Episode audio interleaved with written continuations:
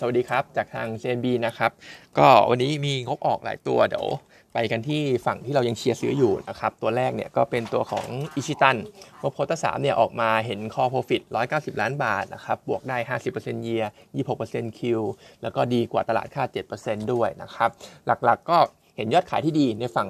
ในประเทศของบ้านเรานะครับแล้วก็รวมถึง cost margin ก็ออกมาดีกว่าคาดด้วยอยู่ที่มา19.5%เป็น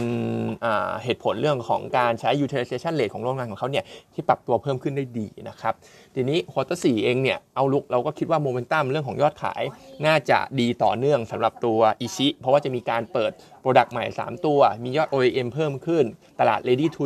ready to drink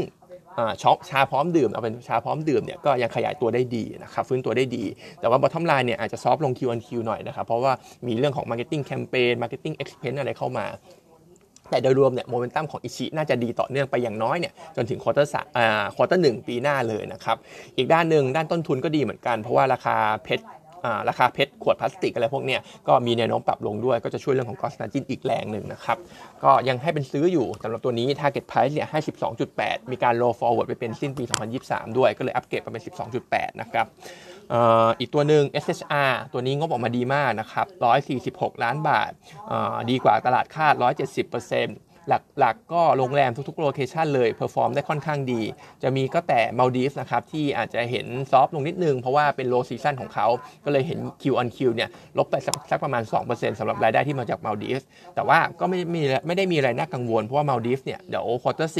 รวมถึงประเทศไทยด้วยนะครับ จะเข้าสู่เรื่องของ high season และก็น่าจะกลับมา perform ได้ดีอีกครั้งหนึ่งในขณะที่ฝั่งของอังกฤษ หรือว่า UK เนี่ยก็ที่กังวลกันและทำให้ราคาหุ้นมัน drop ลงมาจากเรื่องของราคาพลังงาน ราคาค่าไฟ ก็ต้องบอกว่าตอนนี้มันดีขึ้นเยอะนะครับ เพราะว่าราคาแก๊สก็ปรับลงมาเยอะ ในขณะที่รัฐบาลอังกฤษเองก็มีพวกโปรแกรมต่างๆ พวก energy bill relief อะไรพวกนี้นะครับที่ช่วยเรื่องของค่าไฟอยู่ เพราะฉะนั้นจริงๆเราไม่ได้กังวลอะไรตรงนี้มาก เรายังคิดว่าโมเมนตัมหรือว่า tourism ฝั่งของอังกฤษฝั่งของไทยฝั่งของมัลดีฟส์เนี่ยมันน่าจะยังเป็นตัว support งบของ SHR ต่อไปนะครับเพราะฉะนั้นก็ยังเชียร์ซื้ออยู่ target ปรับเพิ่มขึ้นเป็น 6.2 มีการ roll over ไปเป็นสิ้นปี 2023 แล้ว แล้วก็มีการปรับ EPS ในปี 2023 2024 ขึ้น 14-46%ด้วยนะครับ เพราะว่าเรามองเรื่องของ e a r n i n g มันน่าจะดีในขณะที่ตัวของติดล้อ ติดล้อเองเนี่ย งบก็ออกมาต่ำกว่าเราคาด6อะโทษนะครับ ต่ำกว่า consensus คาด 6%แล้วก็มีกำไรสักประมาณ 900 900 ล้านบาทนะครับ ก็จริงๆ แล้วเนี่ยมันไม่ได้ออกมาเนี่ยถึงว่าต่ำกว่า 6%แต่ก็ไม่ได้มีอะไรแย่มากนะครับอาจจะมีเป็นเรื่องของการตั้งสำรองที่สูงกว่าคาดไว้พอสมควร ซึ่งตรงนี้การตั้งสำรองเขาให้เหตุผลว่าก็ส่วนหนึ่งจะเอาไป write off แล้วก็อีกส่วนหนึ่งเนี่ยจะเป็น buffer ในการในการปั๊มหรือว่า build up ตัว coverage ratio ให้มันสูงขึ้นนะครับแต่ว่าเรื่องอื่นๆเนี่ยที่เป็น positive ก็จะมีอย่างเช่น พวก loan growth โตได้ดี coverage ratio โตได้ดี cost to income ก็ปรับตัวลงนะครับ operating leverage เนี่ยก็ทำได้ตามคาด เพราะฉะนั้นเนี่ยติดล้อหรือว่าจำนำทะเบียนรถเนี่ยถ้าได้เล่นสักตัวหนึ่งเนี่ยเป็นตัวที่ยังดูดีที่สุดสำหรับเรานะครับ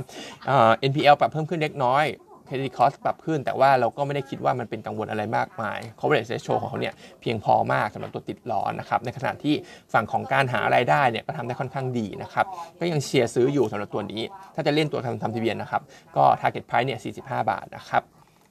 ส่วนตัวของสปา สปาเนี่ยงบออกมาขาดทุน 15 ล้านบาท ก็ขาดทุนน้อยกว่าที่เราคาดการณ์ไว้ เห็นการฟื้นตัวได้ดี Y on Y Q on Q เนี่ยบวกกระจายสำหรับตัวสปานะครับ ในขณะที่เรื่องอื่นๆ อย่างเช่น ชั่วโมงทำงานของพนักงานนวดของเขาก็ปรับเพิ่มขึ้นจำนวนพนักงานนวดก็ปรับเพิ่มขึ้น traffic คนที่เข้ามาใช้บริการก็ปรับเพิ่มขึ้น เดี๋ยวเขามีแผนที่จะเพิ่มราคาค่าใช้บริการเพิ่มขึ้นได้สิตั้งแต่วันที่ 10 n o v e m b หรือว่าวันนี้เป็นต้นไปด้วยนะครับ เพราะฉะนั้นก็โดยรวมแล้ว outlook หรือว่าโมเมนตัมยอดขายของสปาเนี่ยน่าจะดีต่อเนื่องเดี๋ยวสิ้นปีก็น่าจะมีการจ้างพนักงานนวดเพิ่มขึ้นนะครับซึ่ง downside มีเรื่องเดียวก็คือตัวของนักท่องเที่ยวจีนที่เรา price in factor in ไปแล้วแหละว่าปีหน้าจะกลับมาสักประมาณ 4.5 ล้านคน ตรงเนี้ยถ้าไม่กลับมาหรือว่าหายไปเนี่ยเอาเป็น worst case เลยแล้วกันนะครับถ้าหายไปเนี่ยก็อาจจะเห็น bottom line เป็นดาวไซด์สักประมาณ 40%ได้นะครับแต่ก็คิดว่าไม่คงไม่ worst case ขนาดนั้นสำหรับตัวนักท่องเที่ยวจีน เราทำไว้ 4.5 ล้านคนสำหรับปีหน้านะครับก็ไปดูใน sensitivity ได้นะครับ หุ้นเนี่ยขึ้นมาแรงนะครับ ขึ้นมาเยอะแล้ว เราก็เลยดาวเกรดลงเพราะมัน fully price แล้วนะครับ ให้เป็น whole target price ใน 11.5 นะครับ ส่วนอื่นๆก็อาจจะเป็น KCE KCE เนี่ยให้โฮเหมือนกันนะครับ target price 51 บาท เมื่อวานไม่ได้มีอะไรใหม่จาก meeting มากก็จะมีเรื่องของ guidance revenue ปีหน้าเนี่ยปรับลงจาก 20% growth นะครับ เหลือแค่ประมาณ 5-10%เพราะฉะนั้น KCE ก็ถือว่ายังขาด catalyst ใหม่ๆ ที่จะเข้าไปช้อนหุ้นตอนนี้อยู่นะครับ ก็อาจจะโฮไว้ก่อนสำหรับตัวนี้ เพราะว่าตอนเนี้ย ประเด็นหลักเลยก็คือ demand หรือว่าออเดอร์จากลูกค้าเนี่ยมันชะลอลงเช่นกันนะครับ ส่วน OSP OSP เองเนี่ยเราก็ออกมางบ 240 ล้านบาท อันเนี้ย ต่ำกว่าเราค่าแล้วก็ต่ำกว่าเซ็นซัสคาดค่อนข้างเยอะนะครับ ก็ OSP ถือว่ายัง performance ไม่ดีเท่าไหร่ Gross Margin ดอป Market Share ยังเสียอยู่ต่อเนื่องอมี Cost Pressure รวมถึง U rate และพวกนี้ก็ต่ำลง Quarter 4 คงเห็นดีขึ้น Q on Q นะครับ แต่ว่าดีขึ้นเนี่ยก็ไม่ได้ไม่ได้จะดีอะไรมากมาย เพราะฉะนั้นเนี่ยเราก็คิดว่ายังไม่ได้ชอบเท่าไหร่สำหรับตัว SP ยังเป็นปัญหาเดิมนะครับเรื่องของ Market Share เรื่องของตัว Operation Cost อะไรค่าไฟค่าไฟอะไรพวกเนี้ยค่าก๊าซอะไรพวกนี้ที่จะเป็นปัจจัยกดดันเขาอยู่นะครับเพราะฉะนั้น OSP ยังยังคิดว่าห่างๆไว้ก่อนดีกว่า แล้วก็คิดว่าจะมี flow downgrade มาที่ตัวหุ้นด้วยนะครับ เพราะว่าคนอื่นเนี่ยทำไว้ค่อนข้างสูง ก็เลยคิดว่ายังให้ขายอยู่เหมือนเดิม target price เนี่ย 26.75 นะครับในขณะที่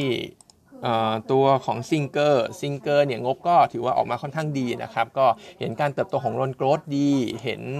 พวก NPL ก็ไม่ได้ spike ขึ้นมาก มีการสำรองเพิ่มขึ้นหน่อย แต่ว่าก็ไม่ได้เป็นอะไรที่น่ากังวลนะครับ แต่ว่าซิงเกอร์เนี่ย เดี๋ยวเขา spin off ตัว SG Capital Capital ออกไปแล้ว ซึ่งจะบอกว่าที่ผ่านมาซิงเกอร์ก็กำไรเนี่ย ส่วนใหญ่มาจาก SG Capital นะครับ เพราะฉะนั้นถ้าเขา spin off ออกไปกลายเป็น holding เนี่ย เราคิดว่าความน่าสนใจในตัวหุ้นจะน้อยลง ก็เลยมองว่าเก็บเงินรอไว้ดีกว่าสำหรับตัวซิงเกอร์นะครับ รอไปซื้อตัว SG Capital ดีกว่า เพราะฉะนั้นตัวหุ้นเนี่ยถึงงบจะออกมาดี แต่ก็คิดว่ายังไม่น่าสนใจซื้อนะครับ ส่วนตัวของโรงพยาบาล 2 ตัว BCS ออกมาก็เหมือนจะแย่ทุกบรรทัดนะครับ เพราะว่ารายได้โควิดหายไปเยอะ BCS เนี่ยกว่าเรื่องของ e a r n i n g momentum จะกลับมาดีได้อีกครั้งเนี่ยคงต้องรอ quarter หนึ่งปีหน้าที่จะเห็น Q on Q เริ่มกลับมาเป็นบวกได้นะครับ เพราะฉะนั้นตอนนี้ถือว่ายังไม่ค่อยน่าสนใจเท่าไหร่ งบออกมาเนี่ยขาดทุนด้วยเพราะว่ามีการใส่ provision เรื่องของวัคซีนเข้าไปแล้วนะครับแล้วก็รายได้เกี่ยวกับโควิดเนี่ยหายไปเยอะ เห็นว่าไอ้พวกถ้าตัดเรื่องของวัคซีนเนี่ยกำไรก็ต่ำกว่าคาดถึงประมาณ 30%เลย เพราะฉะนั้น BCS ตอนนี้ข้อดีมีเรื่องเดียวก็คือ valuation ถูกที่มา 18 เท่าแต่ก็มองว่าอาจจะต้องรีบซื้อนะครับ เพราะว่ากว่าจะ recover ได้ก็คือ quarter หนึ่งปีหน้า ที่น่าสนใจกว่าจะเป็นตัวของบำรุงราษฎร์ที่เห็นงบออกมาคร่าวๆ เมื่อเช้าเนี่ยดีทุกบรรทัดนะครับ ไม่ว่าจะเป็นตัวของรายได้ตัวของกำไรกอสมาจินกลับไปอยู่ที่ประมาณ 48%แล้ว ผู้ป่วยต่างชาติผู้ป่วยในประเทศก็ปรับเพิ่มขึ้นทั้งหมดนะครับ เพราะฉะนั้นบำรุงราชคาดว่าจะมีโฟลดาวเกตตัวหุ้นขึ้นด้วย ก็โมเมนตัมถือว่าค่อนข้างดี ก็ถ้าจะเล่นตอนนี้ก็ไปที่บำรุงราชดีกว่านะครับส่วนตัวของ กลุ่มโรงกลั่นเองเนี่ยก็มี 2 ตัวไทยออยกับปตท GC ก็จริง ๆ กลุ่มโรงกลั่นก็เป็นภาพเดียวกับตัว SPC กับ RBC ที่พูดไปเมื่อวานนะครับ ก็คือแก๊สโซลีนยังเป็นตัวกดดันอยู่ ในขณะที่ตัวไทยออยล์อาจจะดูดีที่สุดเพราะว่ามีในฝั่งของดีเซลแล้วก็ตัวของ jet fuel ค่อนข้างเยอะ ซึ่งไอ้ spread สองตัวเนี้ยมันน่าจะยืนได้ดีที่สุดนะครับ แต่ก็ต้องบอกว่า quarter สี่คงเห็นการฟื้นตัวแหละสำหรับตัว spread ดีเซลแต่ก็คงไม่ได้มากมายอะไร เพราะว่าเราก็มี downgrade กลุ่มโรงกลั่นลงแล้วแล้วก็มองเรื่องของการใช้ดีเซลเนี่ยมันก็อาจจะดีขึ้นนะครับแต่ว่าไม่ได้ดีเหมือนวิวตอนแรกๆ ช่วงก่อนนั้นที่เราเคยมองนะครับไทยออยล์เนี่ยเราก็ยังให้ไว้โฮนะครับ target price 55.5ในขณะที่ GC เนี่ยยังให้ขายเหมือนเดิม target เนี่ย39 บาท เพราะจริงๆ นอกจากเรื่องของไอ้โรงกลั่นเนี่ย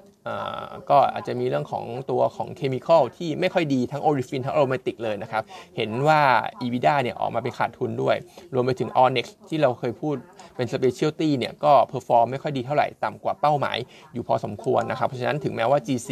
price to book 0.6 เท่า ยังไม่ใช่จุดที่เป็น bottom fishing นะครับ ก็แนะนำมีขายอยู่เหมือนเดิม target price เนี่ย39 บาทนะครับ วันนี้ก็มีเท่านี้นะครับ